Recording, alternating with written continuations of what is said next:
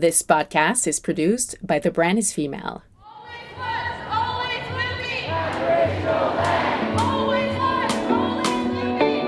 Tansei, hello and welcome to the Matriarch Movement podcast. I'm your host, Shayla Oulette Stonechild, and I'm very excited and honored to have Nicole McLaren here with me today. You may have heard of her work. She is the founder of Raven Reads, which is a subscription service delivering Indigenous books and giftwares across Canada. So her company champions the growth of Indigenous led companies and is passionate about advancing Canada's journey of reconciliation. We speak of her journey as an Indigenous entrepreneur, as well as how she's transforming the landscape for Indigenous led innovation, storytelling, and reconciliation. I hope you're inspired just as much as I was through this conversation. Hi, hi, have a blessed day, all. I'm very excited and honored to have this conversation with Nicole. Nicole, thank you so much for joining. If you just want to introduce yourself to the audience, where you're from, a little bit about your background. Uh, hi, hi. Yeah, Tansei, uh, Nicole McLaren. I'm the founder and CEO of Raven Reads. I'm originally from Surrey, BC, but uh, my Métis family uh, comes from Saskatchewan, and that's where I spent a good portion of my adult life, going to university um, in Saskatoon, and then I'm back in BC now in a rural community just outside of Kamloops, BC. So, when did you make that move to BC? Yeah, I came back to BC in about 2015 after I had my first daughter. So, I came back to be closer to family. And so, how has, you know, this last year been for you? I can imagine as a mother, as an entrepreneur, as a founder, and also being living within a pandemic and living within the unknown. How has the last uh, year been for you? Yeah.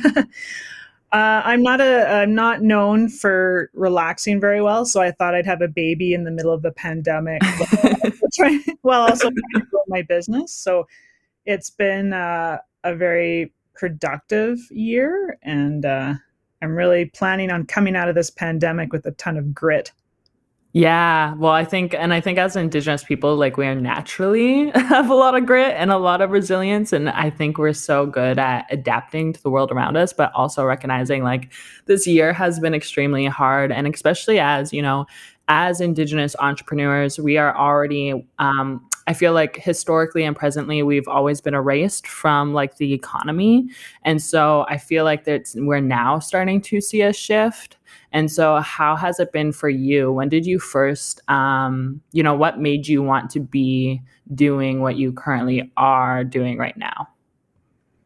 I had been working uh, in the mining industry for for almost two decades, and through my various roles um, particularly in Saskatchewan, I was learning more about my own Metis heritage and my own family, and I just saw how terrible the communication was between Indigenous and non-Indigenous people, particularly in Saskatchewan. Mm. And I just saw constant opportunities to improve that that communication. So over the last few years, I was working specifically on improving economic development projects in First Nations and I was working for a corporation in Vancouver and I was looking for ways to engage my coworkers in the reconciliation movement immediately after the Truth and Reconciliation Commission had released its report and its calls to action. And I had started a book club uh, over the lunch hour with my coworkers as I saw it as kind of this um, you know no cost didn't take time away from from everybody's work and when i saw how impactful some of our indigenous stories was mm. was it was doing a better job of explaining things to my coworkers than any corporate classroom session was going to do. Mm. And I had come across the subscription box model and thought I well I saw a great opportunity to kind of marry indigenous literatures with with the subscription model and, and really start to get this important message out to all Canadians. And so, how long has the Raven Reads uh, subscription box been around? And could you uh, tell listeners a little bit about if we bought one of those boxes, what would we receive? Yeah, so we were founded in 2017. Um, and we offer a uh, selection of Indigenous books and giftware curated from Indigenous authors and entrepreneurs across Turtle Island. Mm. So every three months, we deliver a box straight to your doorstep with a new release novel and two to three gift like items that we curate from other Indigenous entrepreneurs. Since we've launched, um, through the procurement of goods for our boxes, we've also invested over $400,000 back into the Indigenous economy. Mm. That's awesome. And like it's only been since 2017. That's amazing to hear that it's already been so well received. And I know one of my followers was actually curious how you decide what goes into a box. Yeah, so I've been involved with Indigenous entrepreneurism for several years, and I actually started a nonprofit called the Indigenous Women's Business Network uh, back in 2016. And that was really just meant to create a community and it's through that that we've developed quite a, um, an extensive list of other indigenous entrepreneurs that are out there so i've just gradually have created a bit of a, a database of of women specifically that are out there and mm. it's just through our work and our networking that we identify amazing new brands so i'm always on the lookout for new undiscovered brands Mm. And then how much does like um so if you get the subscription, like how much is it uh for the three months? So every three months you can choose from a subscription that renews every three months or every six or every 12. And then the starting mm-hmm. price is $88. And then there's a discount if you get the longer subscription packages. Oh, sweet. So you could do like an annual subscription. Exactly. And then I'm trying to imagine like what was the process um, before this came into existence? Because I know as entrepreneurs and artists, there's usually like a creative process or maybe like a, a vision board or some kind of um, initiation before we actually see it in the physical reality. And so I'm curious to know like where did you like how was that process for you? Yeah, so I was living in Surrey and I was commuting two hours downtown Vancouver every day for work. So I had about four hours of commuting on public transit. so I increased the data package on my phone and I would spend my early mornings and late nights doing a ton of research on my phone to build up a bit of a business plan. Mm. And then I started to purchase subscription boxes from other subscription companies and i would really just kind of get it home and tear it apart and look at the quality of the cardboard that they used and um, you know how do they ship it? Does it come in a plastic bag or is it coming just as the box? I'd look at what kind of content they'd put in there. Is there a bunch of cards like inserts and other information? Does it look like they mostly fill it with their own products? Does it look like it's all other curated products. So it was just a lot of evaluating similar products and then really starting to go out and look at my pricing options. But I knew that I wanted to sell a quality product because I knew I'd have a higher price point on it because, mm-hmm. you know, I'm not going to be buying thousands of units uh, from overseas at a you know a ridiculously low price. So mm-hmm. to be able to price it higher, I wanted a beautiful brand that looked beautiful when it landed at your doorstep. So I spent a lot of time just on the design and kind of looking at what I really wanted to model it after. Mm. Yeah, I love how you mentioned that because I, I, was actually just talking about that earlier today. Of, um, you know, sometimes as Indigenous people, we don't have maybe the role models or the people out there that are, because when you're young, they're like, oh, choose your role model so that you can, you know, follow in their footsteps. And then it's like, well, if you haven't seen that happen before, then it's kind of like, where are those role models? And so I love that you bring up that you actually were seeking out other subscription boxes. And so that kind of like, made it so that you you recognize like your dream could co- come true because other people are already doing it in a different kind of way and so i think you know what would your advice be for um, indigenous entrepreneurs that are maybe just starting out, I know it can feel incredibly daunting, even just the word business plan for some Indigenous entrepreneurs. And so, what would your advice be for uh, the ones that are seeking to start a business? Yeah, so just touching on the business plan piece, I know it's a very daunting um, endeavor, and you'll hear such polarized perspectives on the importance of of such a plan. But really, it's the exercise itself going through it and you don't really start to appreciate that till you're a few years in but mm. just going through the thought process of what are your risks uh, what are your opportunities and what are you going to do if you see insane success and you need to scale faster than you possibly could imagine? What's your game plan for that? So it doesn't need to be this incredible 40 page essay that you're going to, no one's going to grade you on it, but uh, it's just really important to think through the journey and, and thinking through how you're going to handle various things that come up along along the way there in terms of you know recommendations for other people looking to get into it it's i didn't think big enough. And right. i think it's really hard specifically for indigenous people we can tend to be a bit conservative and feel guilty if we sound a little too ambitious or a little too capitalist. Yeah. And um you know you specifically in the last few years i've seen a lot of other brands getting incredible traction and attention and they get approached by you know these massive wholesale or retail customers who are asking for massive volumes and we're just not ready to scale up our production fast enough or we don't have our pricing figured out for that so just think big mm-hmm. but also think of where you can go and possibly innovate as in a space right we tend to focus on you know, making goods that we enjoy making or sticking in that kind of smaller consumer product space. And then we kind of find ourselves all kind of competing for a very similar market. So mm. think of bigger industries and spaces you don't see indigenous peoples dominating yet. So whether it's kind of the, you know, the aerospace industry or even the construction industry, like other places, if you have a passion for it, don't be shy to try to push in and create a bit of space. Mm.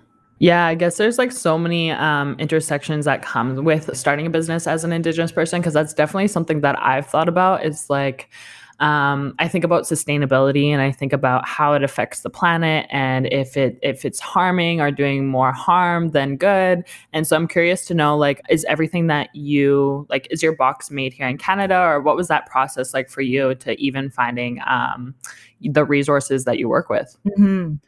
So it definitely is um, front of mind for me. So I do uh, stick with domestic options, and that's partly from an ethics perspective and a human rights uh, value that I have. It's also a risk mitigation thing. So we saw that with the pandemic, a lot of people that relied on raw materials from overseas. Um, and we still have this looming supply chain issue right now that's impacting people. So, just from a risk perspective, I like to stay domestic. But I knew that one of the values of our business would be around the importance we place on where we get our products from. So mm. we do buy indigenous as much as possible. So clearly, everything in our box um, is indigenous made or indigenous designed. Mm-hmm.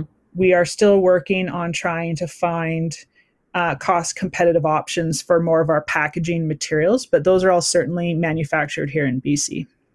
Sweet that's that's good to know and i'm curious to know like a little bit more about your journey i think often you know we hear a lot about the challenges and then we hear you know a lot about our traumas as indigenous people but i'm curious to know a lot about um, you know some of the highlights and maybe some of the success and joy that your journey has brought you so far mm-hmm.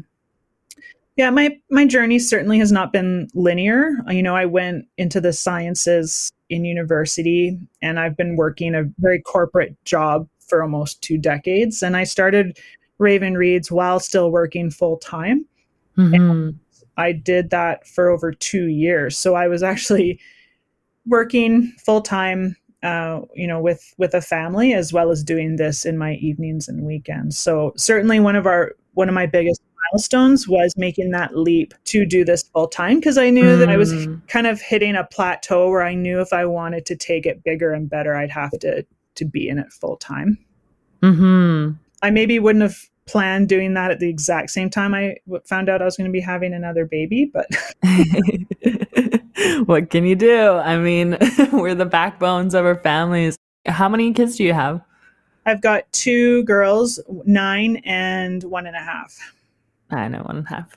And I'm curious to know, like, growing up, uh, being Métis, were there any matriarchs um, that you were inspired by that kind of um, inspired you to get to where you are today? You know, um, I have a very common Métis upbringing in that I was quite disenfranchised from my my family, and it wasn't until I moved back to Saskatoon to go to university that I really started to dive into that a bit more. Mm. So unfortunately, I didn't have you know great role models with that respect, other than um, many of our elders within the Métis Nation itself that I that I definitely looked up to. But what I've decided to do is really just bring that back into my family. So I focus a lot on setting up a bit of a a better platform for my own girls when they grow up that they've got that in place. Hmm. Yeah, I think that's so important, and that's something that I even like because um, my mom's Métis and my dad is uh, on Plains Cree, and for a long time I even disregarded my Métis roots because I felt like less indigenous or something with even our own communities. And so I'm curious to know, like, what does being Métis uh, mean to you in your own words? I've always appreciated the talent of Métis peoples to be able to walk in two worlds. Mm. And I kind of see us as the original liaisons between between two completely different worlds. And I first saw that I couldn't quite figure out why, but when I worked back in industry and working in the field uh, in Saskatchewan, I could hear both sides of the story quite well, and I could empathize with with everybody's um, views on certain topics. So I see myself as just being able to hear both sides and understand where everyone's coming from and really just play a role in trying to improve that relationship. And that's really the pillar that Raven Reads was founded on was just trying to continue to find tools to promote improvement of that relationship between indigenous and non-indigenous peoples. Mm, yeah, I love how you bring up kind of curating a more objective lens because you can understand like a bit of both bloodlines and lineages. And it brings me back to that um, concept of like two eyed seeing. And that's how I feel, even being Indigenous in like a modern day sense. It's like reclaiming, yeah, our roots, but also our values in a very colonized world at the same time. And really, the intention is to come back to kinship and relationship. And so I'm curious to know, like, with everything that's happened, even within the last week with the National Truth and Reconciliation Day, um, do you see you know Canada slowly starting to shift more to towards truth and reconciliation, or do you do you recognize that you know we have a long ways to go? I acknowledge we still have a very long ways to go, but there's some value in kind of just looking back, say, at the last 10 years and mm-hmm. acknowledging how far we've come like to have this just even be a topic of conversation in the general public uh, is a huge change from where we used to be and i think you have you know the majority of canadians listening and looking for guidance on what they can do as individuals mm-hmm. i think that's just you know you got to just look at how far we've come and still acknowledge that there's still a long road ahead of us, but appreciate that you've got people listening and they're just looking for ideas and opportunities to become engaged and, and do a better job. So I think you have to start with awareness and education before you can expect any sort of action. So I think we're getting, mm-hmm. they're becoming aware. Yeah, and I feel I feel like um, indigenous businesses and entrepreneurs um, create that awareness and that storytelling through you know product and through other ways. And so, has your product itself been well received by non-indigenous people? Yeah, so our target market for our box is actually non-indigenous people. Interesting, sweet. Yeah, so when I was looking at development of the product, I kind of looked around at you know who were my coworkers and who were people that I thought would be open to accepting you know first off spending that mm-hmm. amount of money every three months on things like books and, and giftware but who needed to read these books so i didn't want to mm-hmm. develop a product that was just going to preach to the choir per se so uh, yeah so the majority of our subscribers uh, actually identify as non-indigenous and it's just a perfect product because it gives them something they can take into their home and mm-hmm. um, you know work on that awareness building in in a safe space where they don't feel um, you know kind of put on the spot. So right right right. Yeah and how does one get into like your subscription box? If there was indigenous um, you know authors that are listening or artists how would one get to be inside a raven reads box? Yeah so anyone can contact us at support at ravenreads.org um, or they can message us through instagram or facebook. We do have a team that's constantly um, responding to those things and then what we do is we just keep a list. And then every season, you know, we look for new types of things we can put in the box and new brands that kind of work together, uh, complement one another. So we love to hear about new and exciting brands that are out there. Sweet. Well, I'm like I gotta grab one of these boxes because I'm I the I swear most of my bookshelf is just all indigenous authors, and I I always try to dabble in other authors, but I'm like there's so many great indigenous authors out there that are writing stories that I feel like in a historical sense, indigenous people have always been seen from like a stereotypical lens, and I feel like we're now at a place where there are so many indigenous people um, reclaiming their voices and their stories and writing these great fascinating books. And so when you think of like indigenous futurism i feel like we're kind of on the first step towards that path of seeing ourselves exist in different spaces that we've been left out of. And so for your hopes for you know your future and even raven reads' future what does indigenous futurism look like through your lens I want to see more Indigenous entrepreneurs embedded throughout the entire supply chain. Mm-hmm. And like I said, I want to see more Indigenous representation in every sector and industry that's out there. Um, I want to see more Indigenous presence at the negotiating table for um, fundraising for equity capital and investment. Mm-hmm. I just think there's so many opportunities, and I can see a lot of industry sitting there with their arms open, ready to accept more underrepresented or racialized entrepreneurs. And I just don't think it's on our radar yet. So the more we can amplify those that are in those spaces, I think it'll just create a more diverse um, inventory per se of role models for kids to look at because I think in our younger years we are more ambitious and we see those opportunities, but mm-hmm. get older, we kind of take the path of least resistance. So I just want to see, um, you know, see us diversify into more. Mm-hmm. Well, I know we talked a little bit about like some of your highlights and your successes along the journey, and now I'm curious to know because I recognize there are a lot of challenges um, being the only Indigenous person at the seat at a table, and so I'm curious to know what has been maybe one of your biggest challenges and learning lessons uh, throughout your career. Yeah, so most recently, I've been really focused on trying to raise some equity capital for Raven Reads because we have a slew of projects that we want to embark on that would help other Indigenous entrepreneurs. Mm, mm-hmm. And I have found the learning curve for seeking investment. Um, like it's, it's an insane learning curve, and there's not a lot of resources out there. I think we tend to get driven towards really risky term loans and, and traditional sources of capital that mm-hmm. are packed full of barriers for women, for Indigenous peoples in general. And mm-hmm. I just don't think we've seen enough women go down that path of um, getting investment and, and working with that more dilutive capital source that it's just super foreign for us and it's really scary. But I would just love to not be feeling so alone in that. Yeah.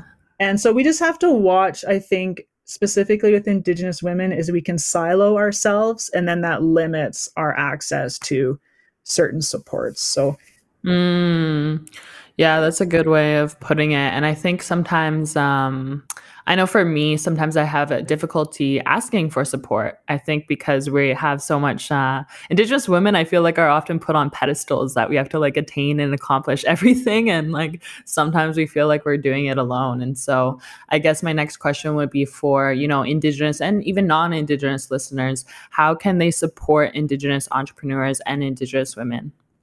Yeah, so easiest way is just continuing to share our stories, you know, like sharing our social media posts, spreading the word. Word of mouth is just is the best thing. It's free, it takes 2 seconds.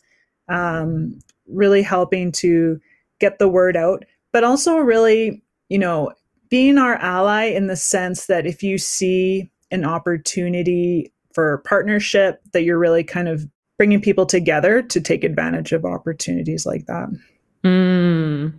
And for for you for the next uh, 2021, I know we're heading into like holiday season. So what's on your horizon for the next uh, bit of this year? Yeah, uh, yeah, this is definitely like that funnel pinch spot where it's yeah what i'm trying to do is just perfect what we currently do so as a team we're really looking at how can we just improve our customer service improve our retention strategy for those that are considering not renewing their subscription and just adding more value to what you get from our current product. So we want to, um, you know, just have a more fulfilling experience for you beyond the box. So you're feeling more engaged with us and maybe accessing some more content. Mm-hmm. We also are working on adding because so much of our work is working with other indigenous businesses right because we're, we're curating and procuring from these businesses is we want to start looking at how we can offer greater wraparound support for our suppliers to help them grow as well so we've got some exciting uh, projects planned out for that next year Awesome. Well, I look forward to receiving a box and I'm curious to know how can listeners if they are wanting to purchase one, how can they find one? And where can they find you? yeah. So uh, just head over to ravenreads.org. We offer a beautiful adult box as well as a children's box, which includes books written or illustrated by Indigenous authors and illustrators. And um, you can pick from a variety of subscription options there as well. You can also find us on Instagram at raven underscore reads or on Facebook. Awesome. Well, thank you so much, Nicole, for sharing a bit about your journey and for a little bit on the insides of what it's like being an Indigenous entrepreneur within this fast and evolving economy. Um, I look forward to seeing the rest of your journey unfold. Thank you so much. If you just have any final thoughts. Um, yeah. So first off, thank you so much for having me today. For final thoughts, I think let's just keep um, amplifying as much of our Indigenous sisters as possible and helping spread the word of all the amazing things they're working on. Um, really continue to kind of find those diamonds in the rough that are just emerging and maybe haven't had the platform uh, to share their stories so far and and uh, make sure you're sharing with all your friends for this upcoming holiday season. It's going to be a good one. I can feel it already. I hope you enjoyed today's episode and I would love your feedback. Follow me on Instagram at Shayla0H, at matriarch.movement, and don't forget to subscribe on the pod platform of your choice and review and rate where possible. I'll be back in a week. Hi, hi. Thank you so much for tuning in. Thank you so much for listening to a podcast by The Brand is Female. I'm Ava Hartling, and this episode was produced by our team. Sound engineering by Isabel Morris, research and production support Claire Miglionico, marketing and digital growth Kayla Gillis, and partnerships Natalie Hope.